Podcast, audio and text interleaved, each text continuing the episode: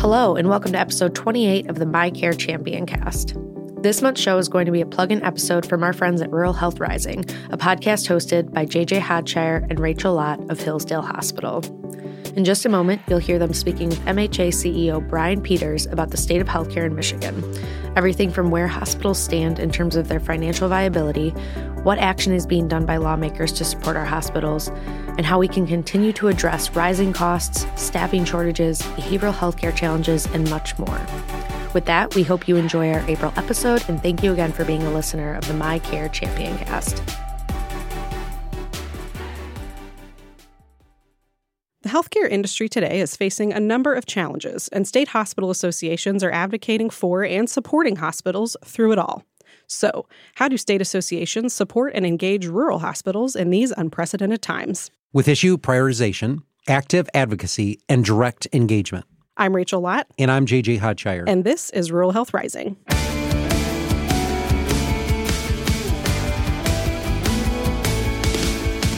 Welcome to episode 101 of Rural Health Rising. I'm JJ Hodshire, President and Chief Executive Officer of Hillsdale Hospital. And I'm Rachel Lott, Chief Communications Officer.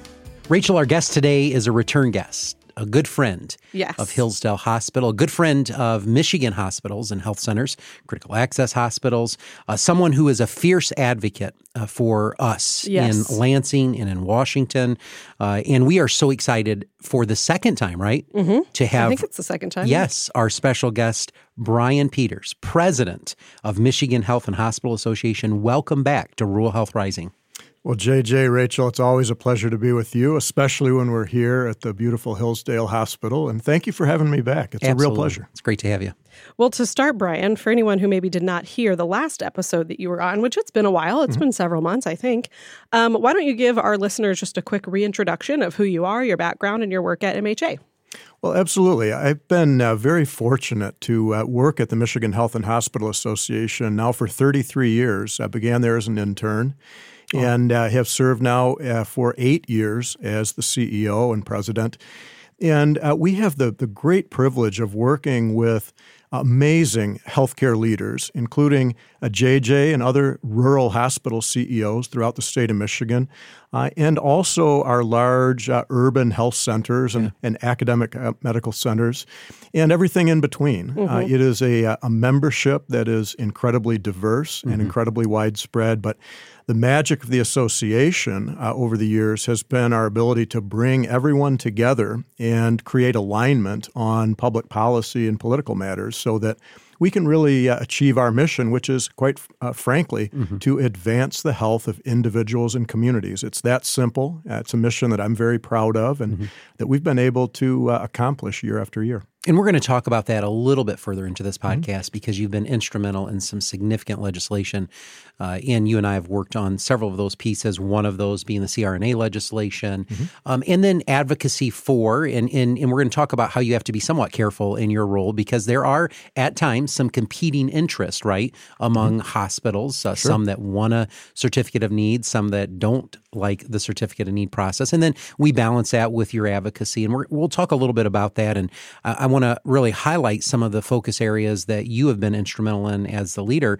But before we do that, um, we start every uh, podcast with a question, and it's called the why. Um, so I want to know our listeners. You know, this is a national podcast. Someone listening in Iowa right now mm-hmm. doesn't know who Brian Peters is, and uh, if you don't, I'm telling you, you're missing something great. You are. but uh, this gives them an opportunity to know a little bit more about you. So, what is your why? What motivates you? What gets you up out of bed in the morning to do? The very significant work that you do to save hospitals in Michigan. What is the why? Well, it's a great question. And I think uh, you start with why. If you're not passionate about what you're doing every single day, uh, you're in the wrong career. Uh, that's really my view. Mm-hmm. And, you know, it, it was somewhat uh, uh, by uh, by f- uh, good fortune, quite honestly, that I came into this role at the MHA. I actually ran a sport fishing charter uh, company for about five years uh, in northern Michigan.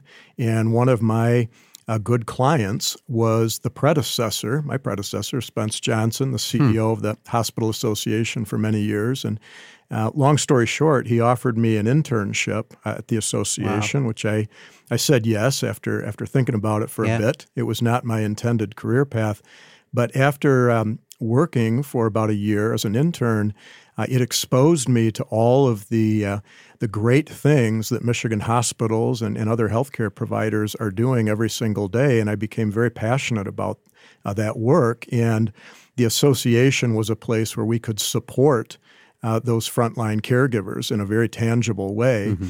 And I would say that that why uh, became even more real uh, when I had the good fortune to um, become married and, and have children. We mm-hmm. have now a 19 year old son and a 16 year old daughter. Oh, wow. Uh, both of whom, by the way, have had very significant health care struggles. They were mm-hmm. both uh, um, uh, children who spent significant time in neonatal intensive oh, wow. care units uh, shortly after they were born. Wow. And if I didn't have the passion for healthcare before that experience, uh, boy, that really did uh, ingrain that uh, even more yeah. fully. And so now I get out of bed every morning determined to be as helpful as I can in this role uh, to the folks who are really uh, changing lives mm-hmm. in a very uh, significant way. Yeah. And uh, that's really my passion. And uh, I, I, don't think that will ever change. Well, it's a remarkable why. And, and one of the things that I, when I come back from the MHA meetings, you know, I tell Rachel, man, Brian's got fire in his belly. You know, mm-hmm. the guy is just, uh, and, and how you demonstrate that is really through the leadership team that you surrounded yourself with. And uh, I would say amazing leadership. And when I come back from those board meetings, oftentimes I just have to fire an email off like, geez, just incredible job. You know, as a, as a member sitting there listening to, you know, countless presentations, both uh, what's happening in the political landscape, what's happening in the reimbursement landscape, it's just overwhelming to know that we have such a, a resource available to rural hospitals and hospitals in Michigan in general. Mm-hmm. But uh, you put together a pretty aggressive program uh, for this year. And it is intense. And I think your staff uh, obviously are feeling uh, that intense pressure. But, mm-hmm. you know, I don't think there's a moment to lose here in our fight because the reason we started Rural Health Rising was to, you know, highlight and elevate the position of rural hospitals across America and to share with congressional leaders, state leaders, uh, politicians, whoever it is, the critical importance of keeping rural hospitals in their communities. And we'll talk a little bit later about um, a project that we're working on uh, with several people to highlight this on a mm-hmm. national scale, uh, really to talk about the hospital closures. But what I want to focus on right now is your program year. Mm-hmm. So we're probably halfway through now uh, the program year, and you've had a tremendous amount of projects that you have tasked your team with. Um, so I, I, guess what I'm asking for, and, for our listeners, give us uh, you know a list of those things that you can provide as an update for our program and the agenda. What's happening? You know, what are the top priorities and those things? Well, absolutely. And, and first of all, thanks for your kind words. I think that the magic of our association over the years, in terms of our ability ability to move the needle on public policy and, and even outside of the public policy domain is the fact that, number one, we have an incredible staff. They're extremely talented, extremely intelligent, mm-hmm. and extremely committed uh, to mm-hmm. the work that we do every they day. Are. They are. And number two, uh, I would say the same about our board of trustees and about our membership yeah. writ large, meaning we're one of the very few state hospital associations in America that has 100% membership. Every hospital in the state is a, an active member yeah. in good standing. Mm-hmm. Yeah. Our board of trustees is incredibly committed uh, they'll put their competitive differences to the side mm-hmm. when we come around the MHA board table. Uh, those hospitals and health systems who may not have a rural footprint, mm-hmm. they will actually get into the weeds and be incredibly helpful from a political advocacy mm-hmm. perspective mm-hmm. to advance our rural health agenda. That's been the culture of the MHA for many years. And, and the opposite is also true as well. Our rural members have supported mm-hmm. uh, advocacy priorities that may not directly benefit them and are more oriented towards our, right. our urban uh, members. And so it's a all for one, one for all mm-hmm. mentality. Now, to your question about uh, what we've been up to in yeah. this current program year, which ends uh, at our annual meeting the end of June. So we're, we're getting closer to that uh, finish line we actually had a very ambitious strategic action plan mm-hmm. that our board articulated uh, at the beginning of the year. And it composes four specific items. One is financial viability, the second is workforce well being and restoration, uh, the third is behavioral health, and the fourth is health mm-hmm. equity. Mm-hmm. Starting with the financial viability issue, Uh, I think the general public believes that because the, the COVID 19 pandemic is largely in the rearview mirror now, and that we were able to secure significant relief funding from the federal and, and state level for our membership, that all is well uh, among our Michigan hospitals from a financial perspective. And the reality is, nothing could be further from the truth. Yeah. Uh, we certainly have continued uh, increased cost in our supply chain, uh, supplies and equipment, mm-hmm. and even more importantly, explosive cost growth in mm-hmm. terms mm-hmm. of our frontline caregivers, yeah. our workforce, uh, starting with nurses, but certainly yeah. not ending there. And so we went to the legislature. Uh, we went to Congress at the federal level and we said, here's the picture. This is the reality of what our members are dealing with. The good news is that we have already, in this new legislative session, secured another $75 million yeah. in a special appropriation uh, here in Michigan right. directed towards our hospital workforce. The MHA mm-hmm. is the fiduciary of those funds. We are now in the process of uh, sending those out to our member mm-hmm. hospitals. This is very similar, as you may recall, to the $300 million appropriation that we mm-hmm. secured last year. Again, yes. that, mm-hmm. that, was with a different legislature. Right. right. And then at the same time, and this crosses over into that behavioral health priority, uh, we also signed a contract with the Michigan Department of Health and Human Services. We had, were very successful in securing $60 million in funding for behavioral health. Uh, $50 million of that is dedicated towards pediatric behavioral health, and MHA critical. is the uh, facilitator now yeah. of an RFP process, and right. we'll be able to, to send those funds uh, to our members, mm-hmm. both large and small, urban and rural, um, as we expand our capacity and our, our ability to meet this yeah. vexing challenge of behavioral health, particularly in the pediatric oh, yeah. realm. Clearly. And so we've already made some real tangible progress. I would end on the financial viability piece with this comment, which is uh, none of this new quote unquote mm-hmm. work, this new focus, takes away at all from our historic focus on the traditional Medicaid budget negotiations, mm-hmm. which mm-hmm. always begin when the governor introduces his or her, in this case her, Governor Whitmer's, mm-hmm. uh, executive budget recommendation, which occurred uh, back in late January, early February. And I'm very pleased to say that as we sit here today, all of our MHA priorities are protected. Yeah. Whether that's Medicaid uh, payment rates right. for hospitals right. and physicians, whether that's graduate medical education funding, yeah. and specific to rural health, our rural access pool mm-hmm. and our OB stabilization yes. pools. Mm-hmm. Those are incredibly important to our rural members throughout yeah. the state. We created those pools a number of years ago and have successfully mm-hmm. protected them uh, every year since. Mm-hmm. And so uh, there is a lot on the table. Yeah simply within that financial viability bucket. It's pretty amazing to watch the work that you do because you know I want to highlight a few things. You've been so you've been at this uh, since your early days of internship. How many years total has this been for you now? Uh, this is my 33rd year. 33rd year. The MHA, and most of that time uh, has been involved in some way, shape, or form in the political, public yeah, policy domain. And that's the point I want to raise because regardless of the leadership, you know, what is remarkable about your association, nonpartisan, because I have watched you uh, attend fundraisers for Republicans, for Democrats.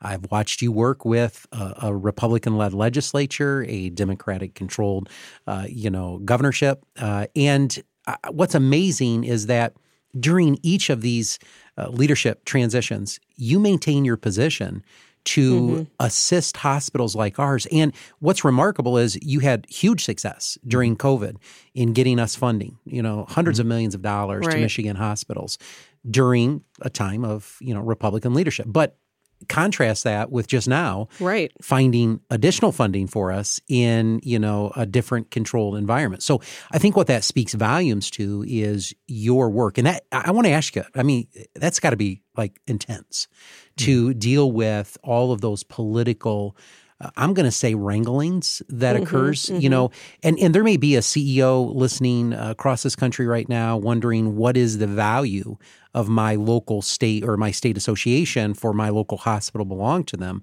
Uh, I think the value is what we just shared. It's not just the priorities that are set, but it's really that political dynamic that regardless of who's in office, I may disagree with them as a small rural hospital.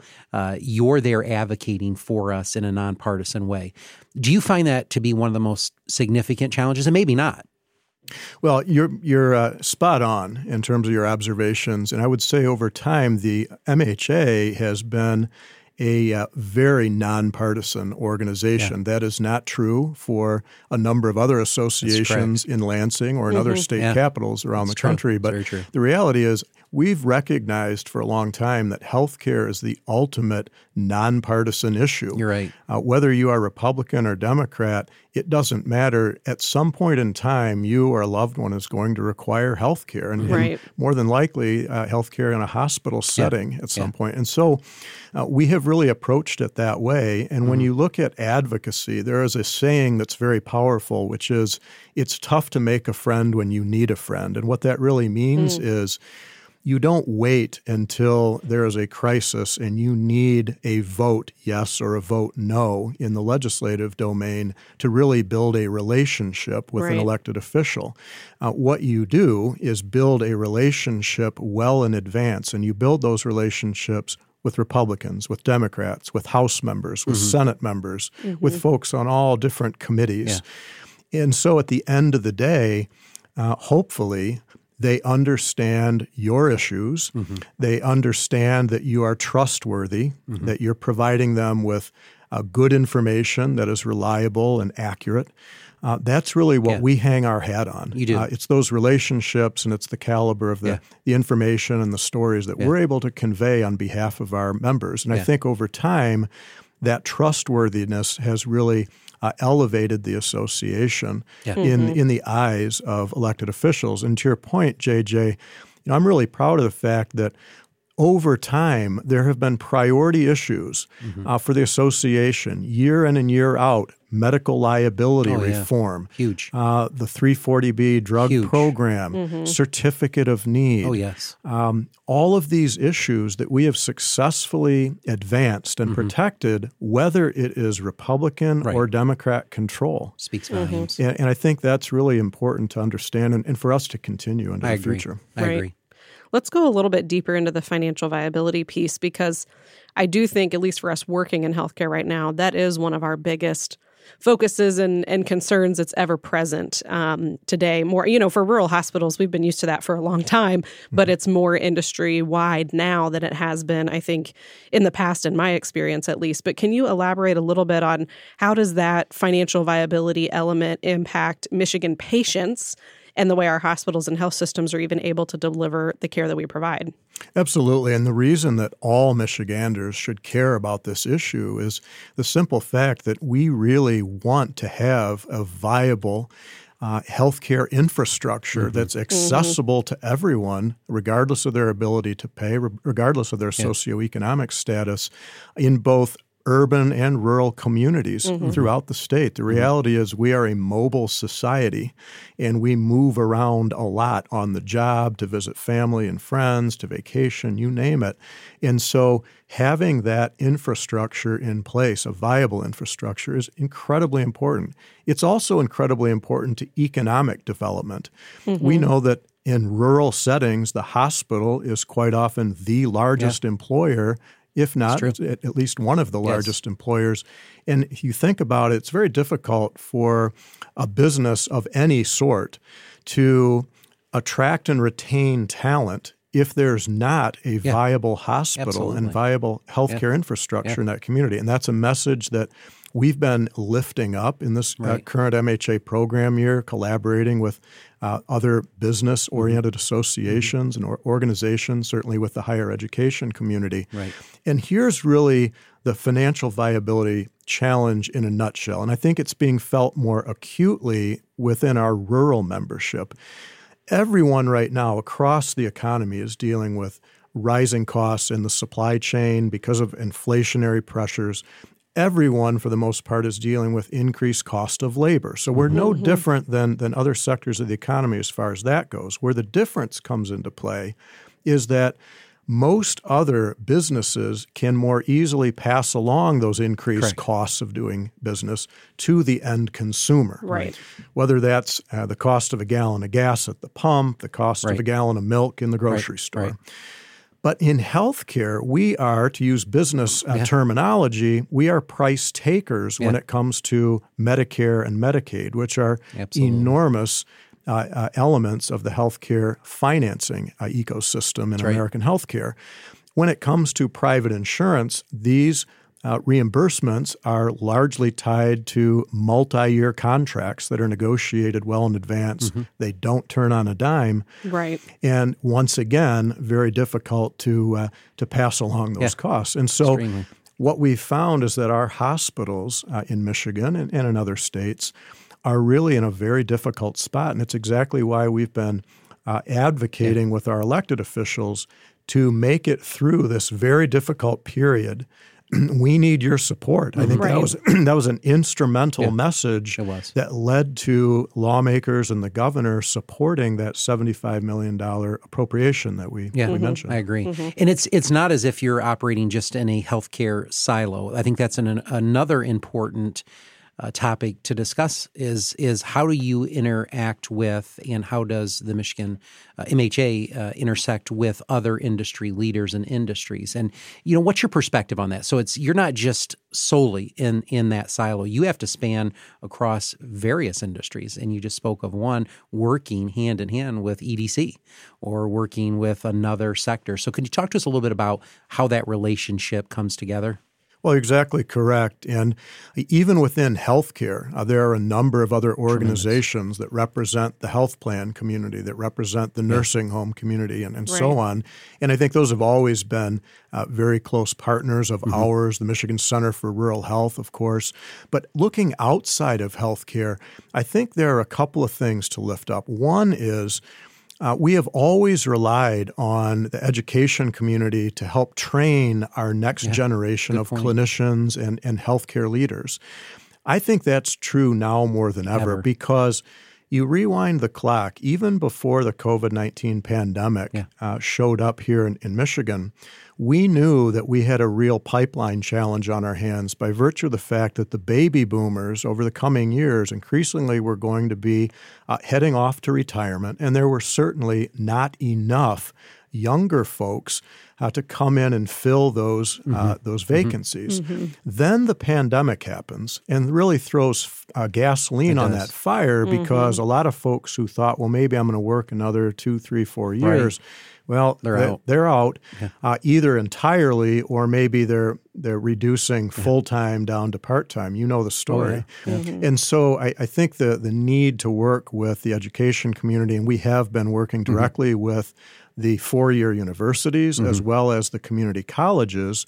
One very tangible success story. Uh, we got funding in uh, the budget last year and are now working with our friends in, in the higher education community so that uh, for those who want to become nurses, we Yeah. need more nurses for sure. Clearly. Uh, the community colleges now have the opportunity more than ever before because of this uh, new public policy. They can actually s- help us to fill that pipeline. So that's one place. The other thing I would lift up is the fact that now more than ever, we are seeing a sea change in the way we go about the delivery of healthcare. It used to be that we waited until someone was sick or injured to show up at the hospital Right. doorstep. We Right. treat them, we send them on their way. Mm-hmm. Well, that's the old model. I think the mm-hmm. new model takes into account the social determinants of health. And this is where we get into the health equity discussion. Mm-hmm.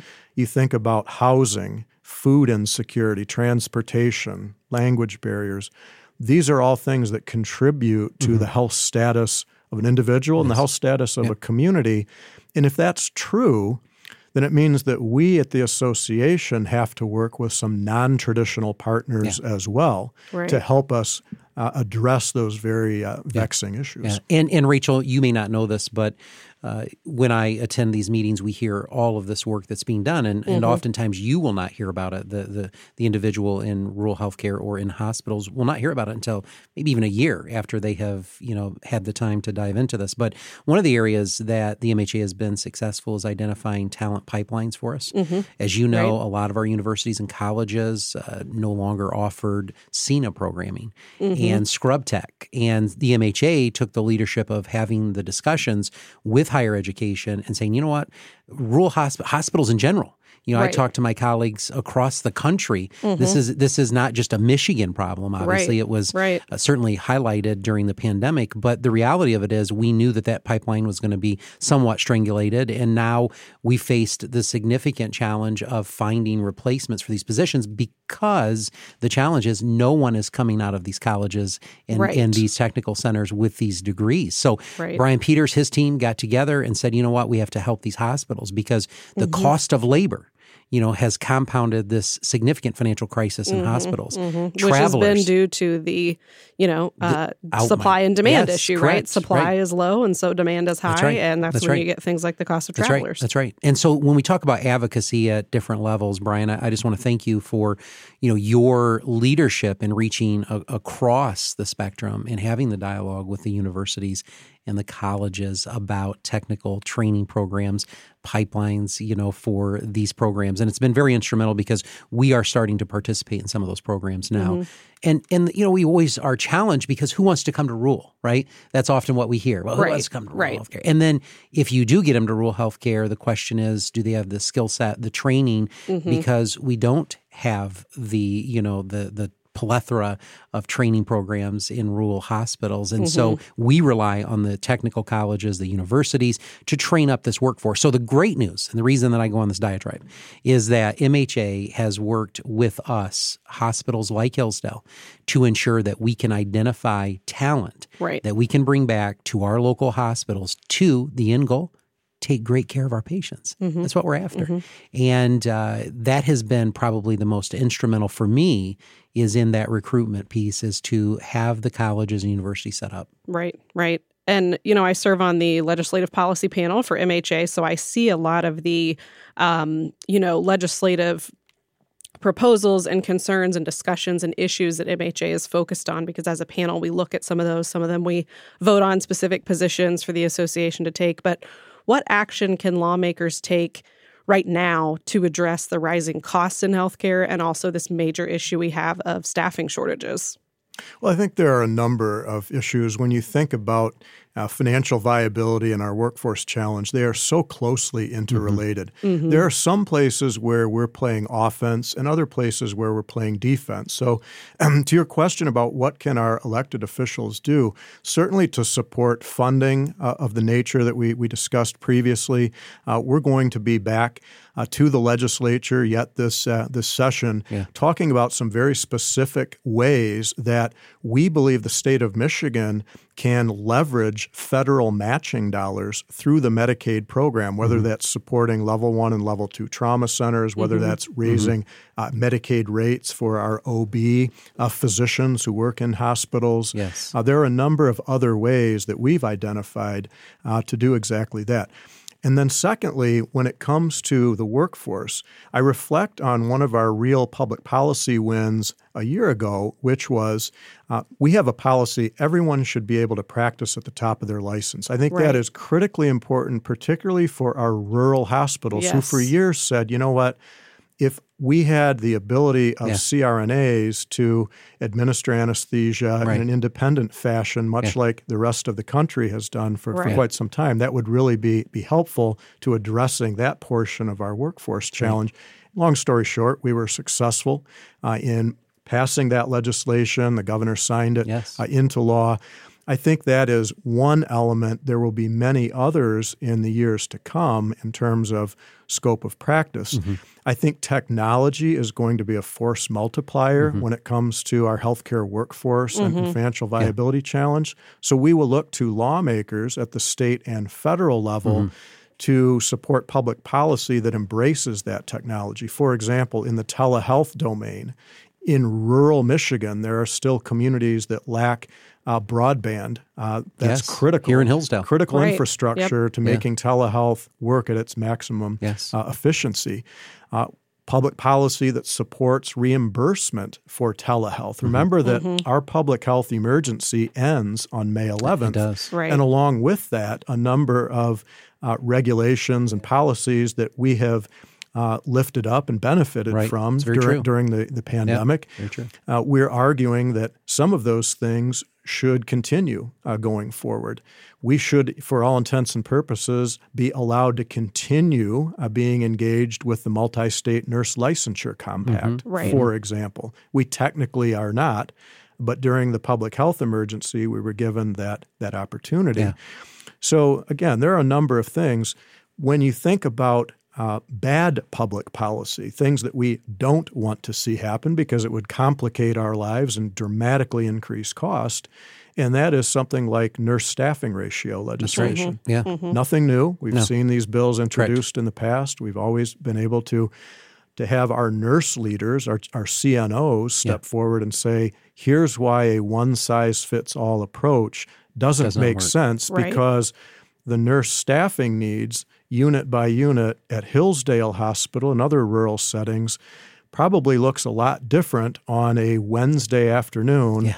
than the staffing in the emergency department at a Detroit hospital Correct. on a Saturday night right. might right. look. Right. right. And you pay CNOs mm-hmm. to figure out day to day seasonality, what is the technology that you have at your disposal mm-hmm. what's the level of education what's the acuity level of your patient right. population et cetera and make those decisions about staffing by the way we now have approximately 27,000 vacancies for frontline caregivers yeah. in our Michigan hospitals. Absolutely. That's based on a very recent survey of our membership. Mm-hmm. Very large portion of those are nurses. The point being, mm-hmm if you were to pass this staffing ratio legislation, we would be unable to meet the requirements. Right.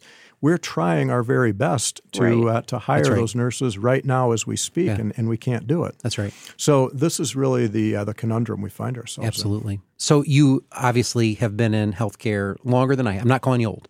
Uh, I just entered. I, I, entered later. I entered later, but uh, you know, 14 years. In the 14 years that I have been here at Hillsdale, uh, I have never witnessed such uh, financial uh, volatile uh, environment that we have been in over the last, I would say, truly the last year. And the reason I say year, you know, some could take it back pre-pandemic, um, but the pandemic gave us, uh, it kind of gave us a, a, false sense of where our balance sheets mm-hmm, were mm-hmm. because you know we had some advance payments, we had some cushion. It, it was, and and so there was there was a few hospitals, obviously, that um, struggled to understand that that had to be paid back, uh, you know, across America, and and they've struggled. But we we knew uh, that that was going to be a requirement, so we made uh, appropriate uh, took appropriate action to make sure that that was paid. However, uh, when we consider the financial challenges, Brian, this when when we talk about hospital closures, um, you know, it's not because of generally speaking, ineffective CEOs or CFOs. You know, we're not talking about a bad board of directors. Uh, one of the things that you highlighted was when we are delivering a product, unlike the grocery store or the gas station, mm-hmm. uh, you know, the guy that puts oil in your car, he can shift those costs to the consumer. We can't rural health, small hospitals like ours, I have no negotiating power with Blue Cross Blue Shield. This is what they tell us they give us, this is what we take. Without increases from Medicaid, the cost of doing business in rural hospitals, 72%. Brian, of my payer mix is either the federal or state government, Medicaid, Medicare. Um, that looks much different in urban areas. Obviously, um, it looks much different in areas that has you know a strong workforce and and economic uh, development. Uh, but in rural communities uh, like ours, uh, the challenge is uh, financially. How do you keep your hospitals viable? And you do that through growth. Uh, you can't grow your way out of the situation. You know we have to count on payers, and we have to look at ways of payment reform that we have been working on here for about the last three years. Um, but all of that to say during some of the most critical times, the MHA did step up and help hospitals fill the gap and sustain their finances to make it through. Now, to make it through to what? I, no one knows yet. I mean, we will, I, I assume we'll look back in three years and history will judge how we handled those years. But truly, as we look at it, um, the MHA has been involved in the last six months of all right, the the relief funding is expired. Uh, we've got to work with the legislature to find new money. The state government brought in, I think, six billion. Maybe was it with a six billion dollars? I'll let you talk a little bit about that. Um, and everybody across every county had their hands out You know, mm-hmm. every every group that wanted to prioritize something had their hands out. Uh, you uh, representing hospitals also, you know, came to the table and uh, made compelling cases. But uh, if you could reflect the last, let's just say the last four to six months, uh, the work that you've done, not taking into account the relief dollars, um, what things have you done to advocate for additional funding for these reliefs of hospitals? Right. It's a lot to unpack. Uh, I will tell you that um, we are proud uh, of our voice uh, when we come to the state legislature, when we come to Congress, when we talk with the media. I think we have an incredibly uh, viable story to tell about the plight of our member hospitals throughout right. the state of Michigan. Um, not to say that other sectors of the economy aren't struggling True. as well. True. They mm-hmm. are. Yeah. Mm-hmm. Uh, but I think we all understand intuitively uh, just how important it is to mm-hmm. maintain a viable hospital and health system That's infrastructure right. here in the state of Michigan. We've talked about the economic impact that that has. We've talked about, you know, the access to care for everyone in the community. So we know how critically important that is when you talk about the, the funds that the state uh, currently has at their disposal, uh, many of those funds have to be appropriated by the end of 2024 mm-hmm. and then spent at a, a particular time frame mm-hmm. after that. So um, the, the legislature and the administration still has a little bit of time yeah. before they uh, resolve how they're going to uh, deploy those funds. This is, uh, by the way, very similar to uh, the situation in other states as well, because mm-hmm. we're talking about federal funds right, that, right. that, came forward during the uh, the days of the pandemic. But we are really doing something that our MHA Board of Trustees has called telling our story. And it's using every opportunity we possibly can to paint the picture. Here's mm-hmm. the reality of the, the current situation facing our hospitals. Mm-hmm. And to do that not only as hospitals and health system voices, but to bring in those other important players in our communities yeah. who also have a stake in this outcome as well. And mm-hmm. so we've hosted a series of regional roundtables yeah. that have included uh, business organizations yeah. and representatives of the higher education community, certainly mm-hmm. other partners within the healthcare space.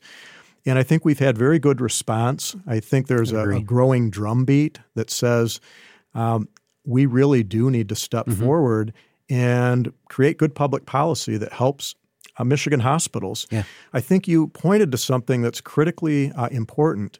If I reflect all the way back to my internship days at the MHA a long time ago, um, the percentage of Michiganders who were covered by those public programs you mentioned, Medicaid and Medicare, was very, very small. In other words, the impact that it had on the financial viability mm-hmm. of rural or urban hospitals was much, Minor. much smaller then. It was important for right. sure, mm-hmm, mm-hmm. but much smaller, smaller, then. We've seen dramatic growth in Medicare yes. Organically because the population is aging, right. and that's going to continue. We've seen dramatic growth in Medicaid, both because of economic circumstances in the state, but also because we expanded Medicaid, the Healthy Michigan Plan. Thankfully, we did that because mm-hmm. we're talking about folks who otherwise would be completely uninsured that's today right. with mm-hmm. all that that entails. And That's hospitals right. that would have closed. I, I without a doubt, you know, absolutely. Say. There have been many studies, in fact, that uh, point to the fact that those states that did not initially uh, expand Medicaid. Yeah the impact on their rural hospitals was felt very dramatically. In other right. words, we, we were very fortunate that we were able to get agree. that uh, Absolutely across agree. the finish line. Uh, but the reality is, uh, again, to your point, more and more Michiganders who are covered by those public programs, which means advocacy is not a spectator sport. We all need That's to right. Uh, engage in the process, right. tell our elected officials that, look, it's important that Medicaid and Medicare at the federal level pay their fair share. Mm-hmm and make sure that uh, we can continue a viable infrastructure. Yeah, absolutely. Agree. Mm-hmm, mm-hmm. So, how can our listeners, people who are hearing this podcast right now, whether they're a hospital executive, a patient, or you know a resident, get involved and advocate for the hospitals and healthcare workers in their own community? Well, I'm glad you asked because this is really our bread and butter at the Michigan Health and Hospital Association. Uh, we have a website, mha.org. Mm-hmm. Uh, within that website, you'll find the MiCare Champion uh, page. Uh, this is an opportunity for any member of the Michigan public to engage in the process. In fact, you can easily identify here are your elected officials, contact information for your state representative, right. your mm-hmm. state senator, yep. your member of Congress, Critical. your United States senators. And, and this is how you can actually reach out to them and share your perspective, right. why you believe it's important for mm-hmm. you, your family, mm-hmm. your business, mm-hmm. that we have good public policy to support hospitals and healthcare. And certainly within our, our website, uh, we have a host of information, talking points, data, the facts uh, that uh, you can bring to bear.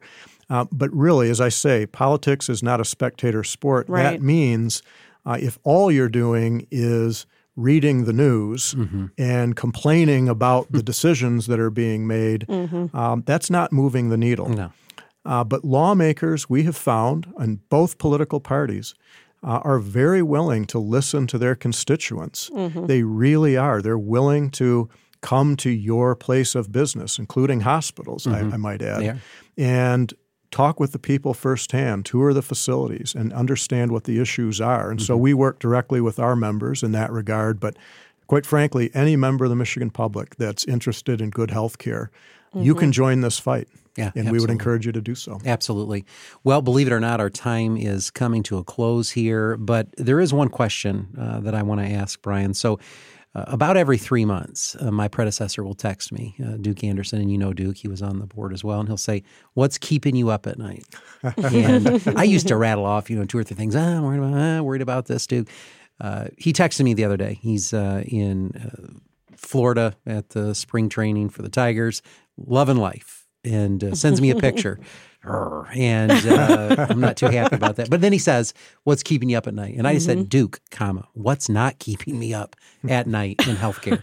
It's everything." Right. right. So my question to you is, as the leader of the MHA, uh, you have you have handled a tremendous amount of public crisis. You've handled hospital closures. Uh, you've handled you know politics. Brian Peters, what keeps you up at night when you think about all of those things in totality for how to save healthcare? My answer to that question today is precisely the same uh, answer that I gave to our Board of Trustees back when I was first hired uh, mm-hmm. uh, in this role uh, eight years ago uh, to be the CEO, and that answer is member unity. True. Mm. I could list any number of public policy issues and yeah, challenges that are, are, vexing the field. Some we've talked about yeah. Uh, today, others we, we haven't had a, a chance to address. Uh, but the reality is, I am confident that if we have member unity, mm-hmm. meaning mm-hmm. all of our rural hospitals, all of our big health systems, mm-hmm. stay together in the tent and pull for each other mm-hmm. in the public policy domain, pull for each other when it comes to safety and quality improvement, mm-hmm. which is something we're, we're very much uh, engaged with, uh, then we will have the outcomes yeah. that we are looking for. Yeah. If mm-hmm. we separate, uh, if we don't present a united front, yeah. Uh, bad things happen. You're right. And we've seen that in other states. Uh, I don't ever want to uh, to replicate that no. here in Michigan. Mm-hmm. And so, again, my answer and my focus, my priority, as long as I'm in this role, mm-hmm. first and foremost is going to be member unity. Well, and you've done a remarkable job at that. I just want to tell you from my perspective. Okay, so when you called me and ask me to be part of the consider being part of the MHA board. You know, I had I had shared with Duke when he said, you know, what what are your ambitions? Uh, what boards do you want to serve on? I said, you know, if I can make it to the Blue Cross Blue Shield board and the MHA board, life would be good. and then I got the call from Brian uh, not too long into my presidency asking if I'd be interested in, mm-hmm. in representing rural hospitals. Of course, I, I, I accepted that, but on the drive to Mackinac with my wife. Uh, I said, well, honey, this is going to be interesting. you know, I don't know if they're going to have a little kitty table for the rural hospitals. I, I didn't know. I didn't know if we were going to have our separate hotels or what the what the deal was. But to the point, you know, you've done a remarkable job at bringing all of us together. And I have been on a different side arguing against mergers and acquisitions very strongly. Spoke at Becker's about this and fierce advocate against it. But we have some in the membership who are firm believers that that's the only answer to saving uh, hospitals. Um, and I just want to tell you that you've done a remarkable job um, as I'll say the referee, uh, but but truly there is when we come together. I don't even sense that honestly. Uh, having dinner with a system of uh, you know 100,000 employees to you know my 700, uh, I don't feel the division, uh, and I was really worried about that. And and I want to encourage our listeners if you are in a state uh, and, and, you are not participating in your state association, I want to encourage you. The things that Brian Peters spoke about today are the reasons why you should engage your state association. Mm-hmm. The fact that we have 100% participation is it, it's a testimony to you. Okay, I want to say that. So, do we have to take Thank some time? You. To talk about Brian Peters for a minute, yes. because the work that you have done, and, and this is this is me as a member hospital, not as a member of your board, but as a member hospital saying the work that you have done has saved many rural hospitals in Michigan. Without your advocacy in getting the funds into us, I don't know where we would be, honestly. And I often reflect upon that. And I just want you to know the work that you're doing is tremendous. It is overwhelming. Uh, but it is really guarded um, in our hearts as a, we are in full appreciation of the work that you have done for hospitals like mine. Now, uh, I say rule, you know, I know you're also doing this work for large systems. Uh, and you're flying across uh, the state. You were, you know, up just a few months ago in the uppermost part of Michigan, and you've been uh, at different hospital board meetings presenting. It's a crazy schedule for you, but you're doing it to advance uh, healthcare and also with the perspective of making sure that our patients and our communities have the resources necessary. It's saving lives, Brian.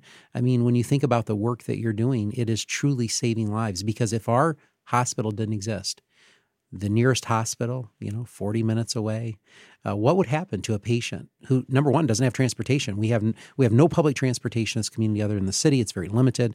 No countywide transportation. Patients who can't even get a ride to a hospital. They're riding in with the Amish. Okay, mm-hmm. true story. How are they going to get to a hospital uh, if it's 45 minutes away? So that type of work saves lives each and every day. And we're going to talk at lunch with a couple of my senior uh, leaders about another problem, EMS coverage, and that's a whole nother topic that we'll talk about in the future. Uh, mm-hmm. and and then the workforce. And and but in each of those areas, you've been extremely vital in getting the message out about why we have to sustain rural health and healthcare in general. So, on behalf of Hillsdale Hospital, as a member of the Board of Trustees for the MHA, mm-hmm. thank you for your contributions advocacy. And and I tell you this guy doesn't take vacations okay? Um, I don't know you know if your kids just loathe you because you don't do that. You must do something nice for them but uh, the guy pot calling the I, I understand that, that. I understand but my kids loathe me all right? I'm okay with that. They understand. But truly the work that you're doing just as day and night. You know you and I are texting each other at night and sending emails at 11 o'clock. Uh, so thank you for your advocacy and the work that you do Brian. We truly appreciate you well, thank you so much, JJ. You're too kind. Uh, again, as I said before, I, am blessed to have this job, and our success is really based on the amazing team that we have at MHA of dedicated professionals and, and our amazing board, our amazing membership. Uh, I'm just incredibly honored and, and, privileged to have this role and have an opportunity to, to do my part. Uh, but you're exactly right. I think this work absolutely is saving lives, mm-hmm. and that's why I'm just so proud of mm-hmm. of the MHA family, and that's really what it is. Our, our staff, our members, our business partners, we use that term MHA family, and it's real. It is real. It, it is real. And uh, the, the, relationships that have established uh, themselves over the years, even between our members and their, their spouses and their children, I mean, I've seen that over time, yeah. and it's created these bonds so mm-hmm. that when we get in a room and we have these tough conversations about big, weighty issues, yeah. uh, we're doing so as trusted friends, yeah. not just. Mm-hmm business people across the table Absolutely. from each other. Absolutely. And I think that is a, a very fundamental um, difference, and it's a dynamic that that's uh, something I'm committed to continuing right. into the future. Well, thank you again for joining us today on Rural Health Rising. It's been great to have you here. Thank you, JJ. Thank you, Rachel. Next time on Rural Health Rising, we'll have another great conversation with another great guest, so be sure to tune in. And with that, don't forget to subscribe wherever you get your podcasts. And if you like what you hear, leave us a five star review on Apple Podcasts and tell others why they should listen too. Your feedback helps more listeners find Rural Health Rising. And you can now find us on Twitter. I'm at Hillsdale CEO JJ. Rachel is at Rural Health Rach. And you can also follow the podcast at Rural Health Pod. Until next time, stay safe, stay healthy, and stay strong. Rural Health Rising is a production of Hillsdale Hospital in Hillsdale, Michigan, and a proud member of the Health Podcast Network. Hosted by JJ Hodshire and Rachel Lott. Audio engineering and original music by Kenji Ulmer. Special thanks to today's guest, Brian Peters, CEO of the Michigan Health and Hospital Association. For more episodes, interviews, and more information, visit ruralhealthrising.com.